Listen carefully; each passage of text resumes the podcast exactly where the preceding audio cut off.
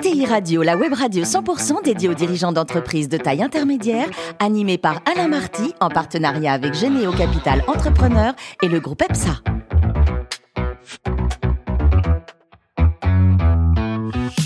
Bonjour à toutes et à tous, bienvenue à bord de ETI Radio. Vous êtes plus de 43 000 dirigeants d'entreprise abonnés à nos podcasts et on vous remercie d'être toujours plus nombreux à nous écouter. Chaque semaine, vous pouvez bien sûr réagir sur les réseaux sociaux, notre compte Twitter, ETI Radio-du-bas TV. À mes côtés, pour co-animer cette émission, Arnaud Lagrolet, directeur des relations investisseurs de Généo Capital Entrepreneur, et Ludovic Beribos, associé et directeur des opérations commerciales et marketing du groupe EPSA. Bonjour messieurs. Bonjour, bonjour. Aujourd'hui, on a le grand plaisir d'accueillir Jean-Pierre Champion, directeur général de Chris Group. Bonjour Jean-Pierre. Bonjour. Alors, vous êtes né en 1960, vous avez un DESS d'économie et de finance, et vous avez vécu beaucoup d'aventures professionnelles euh, passionnantes. Alors, on commence par G Capital. Vous faisiez quoi là-bas à l'époque?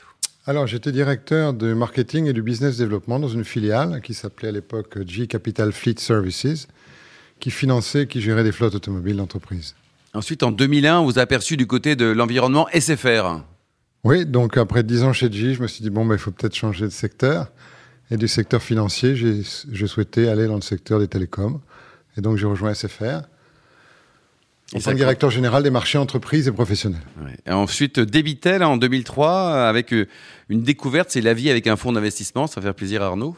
Oui, donc euh, SFR à l'époque euh, a décidé de lancer un opérateur virtuel. Je ne sais pas si vous vous souvenez, à un moment, les télécoms ont décidé de se déréguler. Euh, D'abord sous la forme de, de, MVNO et puis ensuite sous la forme de licences nou nouvelles. Et donc j'ai pris la direction générale d'un d'une petite entreprise, d'une PME à l'époque, qui a lancé le premier MVNO en France sur le réseau SFR. 2006, une autre belle aventure, The Phone House.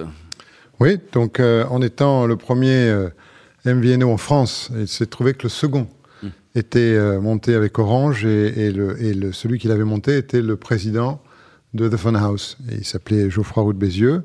Donc nous étions croisés et donc il a décidé de sortir de son, de son job à l'époque et m'a proposé de le remplacer. Voilà. Ensuite, en 2011, euh, l'AFTAC. Ça n'a pas été longtemps, mais c'était intense. Hein Ce fut court, ça a duré un an.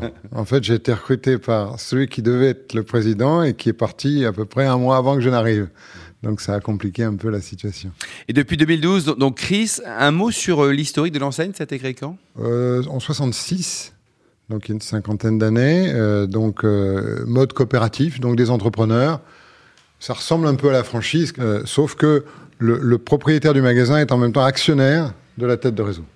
Et aujourd'hui, donc, en termes de nombre de collaborateurs en France, donc volume d'affaires générés quoi. Donc 6 000 collaborateurs dans les magasins, 600 dans la tête de réseau, 1500 magasins, 1 milliard 200 millions de chiffre d'affaires. Aujourd'hui, donc la thématique, hein, votre intervention, on parle du Made in France. Ça concerne aussi, Chris, vous produisez en France, Jean-Pierre? Oui, d'ailleurs, je serais curieux de savoir si vous fabriquez des machines pour les verres, ça m'intéresserait.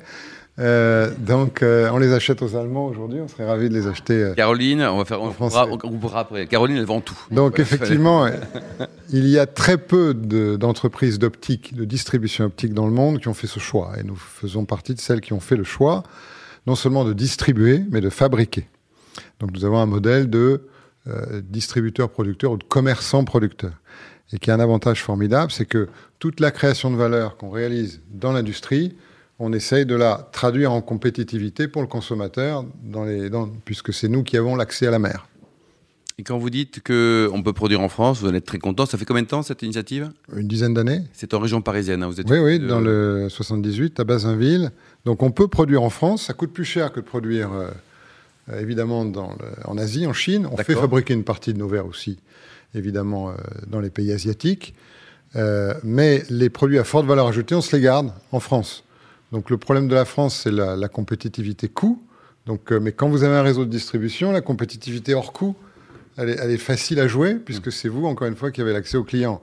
Donc il suffit de produire les verres à forte valeur et demander à vos magasins de, vendre les verres à forte valeur et laisser les verres à faible valeur fabriqués euh, en Asie. Et ces verres, donc le Made in France, le, le client final est sensible, il sait qu'il paye un peu plus cher, mais il est sensible et il est prêt à payer pour avoir du français? Ça, c'est une question difficile. Euh, euh, on pense que ça joue dans la réassurance et que les Français acceptent de, de payer un maximum 10% plus cher qu'un produit identique. D'accord, donc la, la, barre c'est 10% maximum. Maximum quoi. 10%. Donc nous, ce qu'on essaie de faire, c'est de vendre au même prix, voire en dessous, puisque c'est nous qui fabriquons et on est libre de réaffecter toute la, valeur ajoutée où on veut. Hmm. Puisqu'en fait, contrairement à un industriel qui doit servir un EBITDA, à ses, enfin, un rendement à ses, à ses actionnaires, vous, c'est une coopérative. nous, on, peut, on peut faire zéro. Alors, on, la, on, la, on la gère comme si elle était cotée. Bien sûr. Mais tout ce qu'on génère comme profit, on essaie de le mettre dans les prix. Jean-Pierre, votre regard sur les ETI à la française, euh, comment vous les voyez? Vous êtes un bel observateur du monde économique depuis quelques années déjà. Je, vous avoue que les ETI, moi je m'étais jamais vraiment posé la question de l'ETI. Euh, euh, euh, enfin, on décide pas de devenir une ETI, vous êtes d'accord? On est une, une, entreprise d'une certaine taille, on décide de croître. Donc moi j'ai eu la chance d'arriver il y a une dizaine d'années, l'entreprise faisait 800 millions, elle en fait un milliard de aujourd'hui.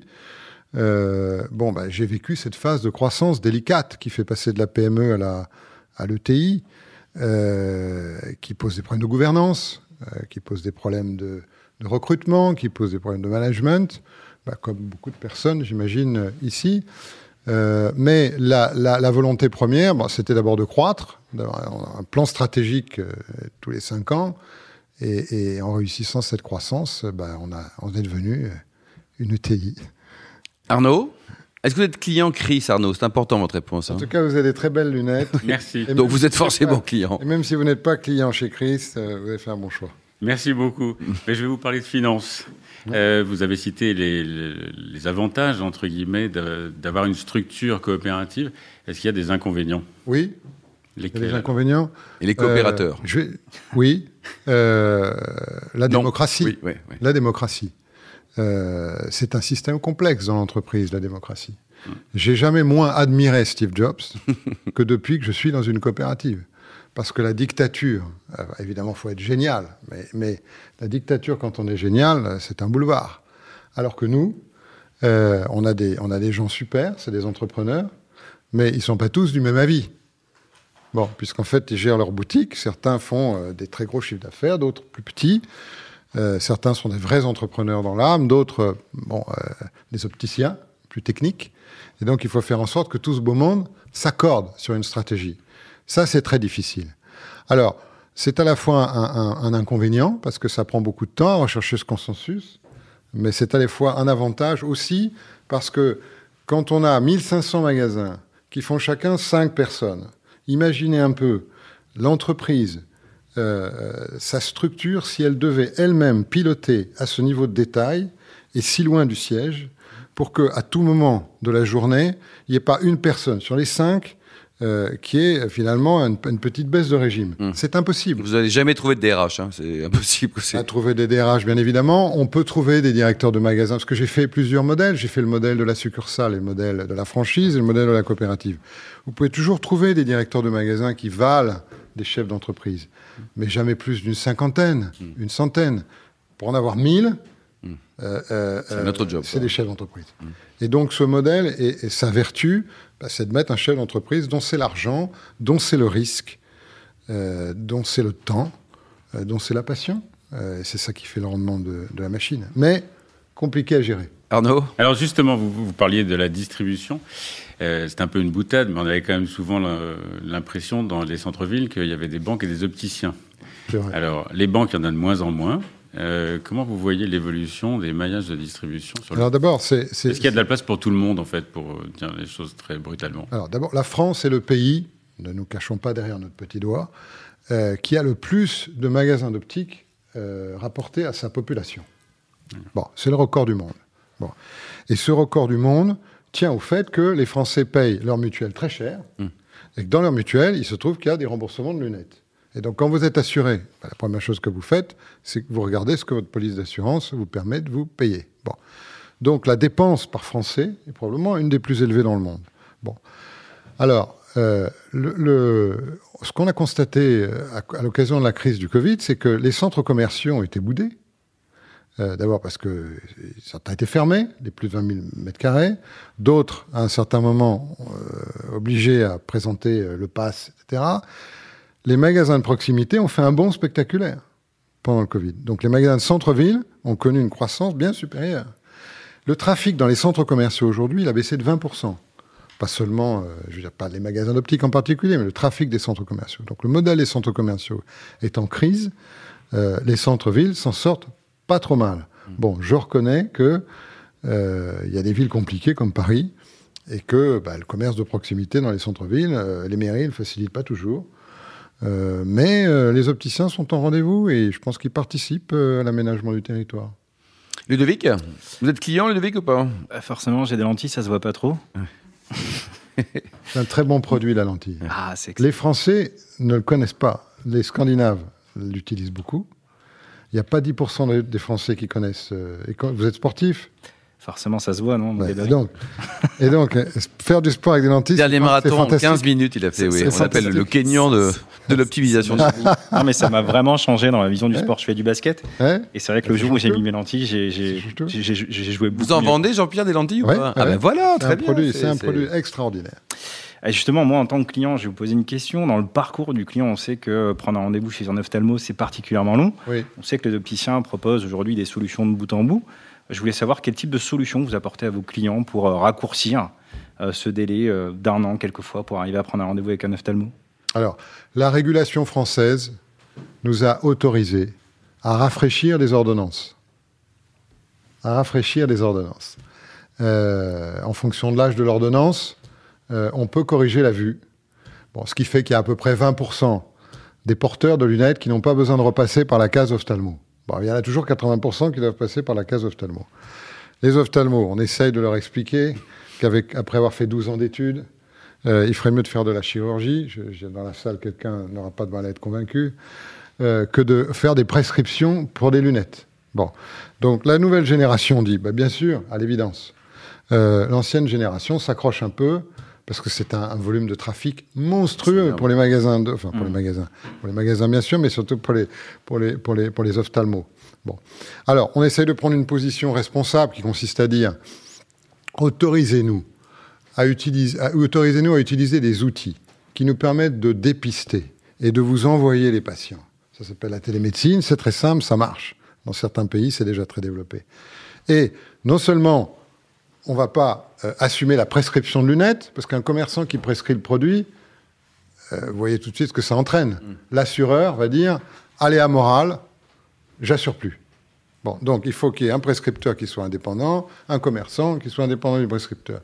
Mais on peut tout à fait contribuer à la proposition de valeur en apportant, grâce à la télémédecine, une aide à la prescription. Alors on l'a fait, on a développé un protocole. Le protocole, au lieu de prendre trois mois, quand ça se passe bien, pour prendre son rendez-vous avec l'ophtalmo, ça prend 15 jours.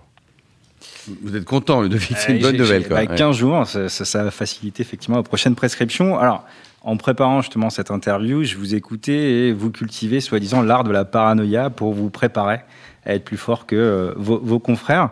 J'aimerais qu'on parle de vision et de business par rapport à ce qui se passe. Comment vous appréhendez aujourd'hui euh, les hausses de coûts matières, de verre en particulier, et d'énergie, euh, puisqu'on sait que les marchés sont très volatiles c'est intéressant, vous me posez la question sur la paranoïa. C'est pas que je développe la paranoïa, mais je dis qu'il faut toujours être un peu paranoïaque. Et, euh, euh, il y a une, demi-douzaine d'années, euh, on a eu un choc de régulation. et, j'ai dit aux opticiens à ce moment-là, préparez-vous à prendre un choc de moins 15. Moins 15, c'était à peu près le calcul qu'on avait fait en regardant ce qui s'était passé dans d'autres pays qui avaient connu des chocs de régulation comparables. il se trouve qu'ils m'ont écouté. Ils m'écoutent pas toujours. Euh, mais là, ils m'ont vraiment entendu. Et ils, ils, ont préparé ce choc de moins 15, qui n'est pas venu, mais qui nous a renforcés. Cette, préparation nous a renforcés. Et quand est venu le, choc de moins 17, euh, le choc sanitaire, euh, en 2020, je peux vous dire qu'on était prêt. Ça, c'est pour la paranoïa. Alors, pour la, pour la, pour, pour l'hyperinflation, parce qu'on peut parler d'hyperinflation aujourd'hui, hyperinflation des coûts des matières, on a quasiment doublé, nous, le coût de l'électricité aux alentours de Noël, euh, notre bureau, euh, il était transformé en bureau de trader. Ça nous était jamais arrivé. C'est-à-dire qu'en gros, le, prix du mégawattheure fluctuait d'heure en heure comme euh, un dérivé. bon. Et, donc on a pris, on a pris 100% d'augmentation, comme on est évidemment producteur, donc on consomme beaucoup d'électricité dans notre usine, 100% d'augmentation. Bon, on a évidemment une augmentation dans les coûts de transport, euh, on a une augmentation dans les coûts des matières. On a fait le calcul aujourd'hui. Bon, bah, on est une ETI, donc c'est pas c'est pas énorme, mais euh, on a un million et demi à financer euh, en plus en coûts usine qu'on va évidemment absorber, puisque par définition le producteur distributeur il, fait le job pour ses pour ses distributeurs. Mais c'est, cette, année, on peut l'absorber. Je suis pas sûr qu'on puisse l'absorber compte tenu de la crise qu'on est en train de vivre. Mmh. Ludovic? Oui, dernière question. quels sont les, grands chapitres hein, produits en France de l'ERSE qu'a ouvert le, groupe CRIS Trois piliers classiques. Hein, les hommes, le développement durable euh, et, euh, la, partie humanitaire. Donc on a une fondation pour la partie humanitaire. Bon là, finalement, notre calcul est très simple. Il consiste à dire on fait les choses discrètement, on ne s'expose pas, on n'a pas besoin que ce soit connu. On est une entreprise qui réussit, elle doit rendre à la société. Donc on a augmenté les budgets et on essaye d'équiper euh, des gens qui n'ont pas les moyens de se payer des lunettes. Bon. Pour la partie euh, euh, gestion des hommes, euh, bon, bah, une des problématiques qui se pose à une ETI, c'est la marque employeur. Mm-hmm. Bon, quand on est une PME ou une TPE, on ne parle pas de marque employeur. Bon, quand on est une ETI, ça commence à être un sujet. il faut attirer les gens, il faut retenir. Donc, bon, d'abord, on se, on se, classe tous les ans dans, dans un, un, concours qui s'appelle Great Place to Work. Jusqu'à présent, on est entre la 10e et la 20e place. Donc on fait très attention à la manière dont euh, nos euh, salariés nous jugent. Il se trouve qu'il y a un shift, j'en citerai qu'un, je suis vraiment fier, c'est le taux de participation. Combien D'engagement. Taux d'engagement. D'engagement. 77%. C'est pas mal. Je me suis laissé dire qu'en France, c'était moins de 50% en moyenne. Pour quelqu'un qui a une usine dans le 78, c'est presque parfait. Alors pour terminer, pour tous nos auditeurs stressés, mon cher Jean-Pierre, est-ce que vous leur conseillez la boxe anglaise de week-end? Alors la boxe anglaise, c'est un très beau sport. euh, je, je l'avais pratiqué un petit peu à l'université, je l'ai repris à 58 ans. Euh, il se trouve que j'ai trouvé un, un coach euh, exceptionnel, un Malien euh, musulman euh, qui pèse près de 100 kilos euh, et qui vit son art, parce que c'est un art, et qui me essaye de m'en faire comprendre certains aspects tous les, tous les week-ends. Le dimanche, on fait deux heures. Voilà, donc on fait. Euh, Et vous êtes zen avec votre famille, vos collaborateurs, tout le monde. Ah bah, je peux vous dire qu'après une séance de, de, boxe de deux heures, après on est en pleine rounds, on est en pleine forme. Merci à vous Jean-Pierre, merci également à vous Antoine et Ludovic. Fin de ce numéro de ETI Radio. Retrouvez tout le podcast sur notre site et suivez notre actualité sur le compte Twitter et LinkedIn. On se donne rendez-vous mardi prochain, 14h précise, pour une nouvelle émission. L'invité de la semaine de ETI Radio, une production B2B Radio.tv en partenariat avec Généo Capital Entrepreneur et le groupe EPSA.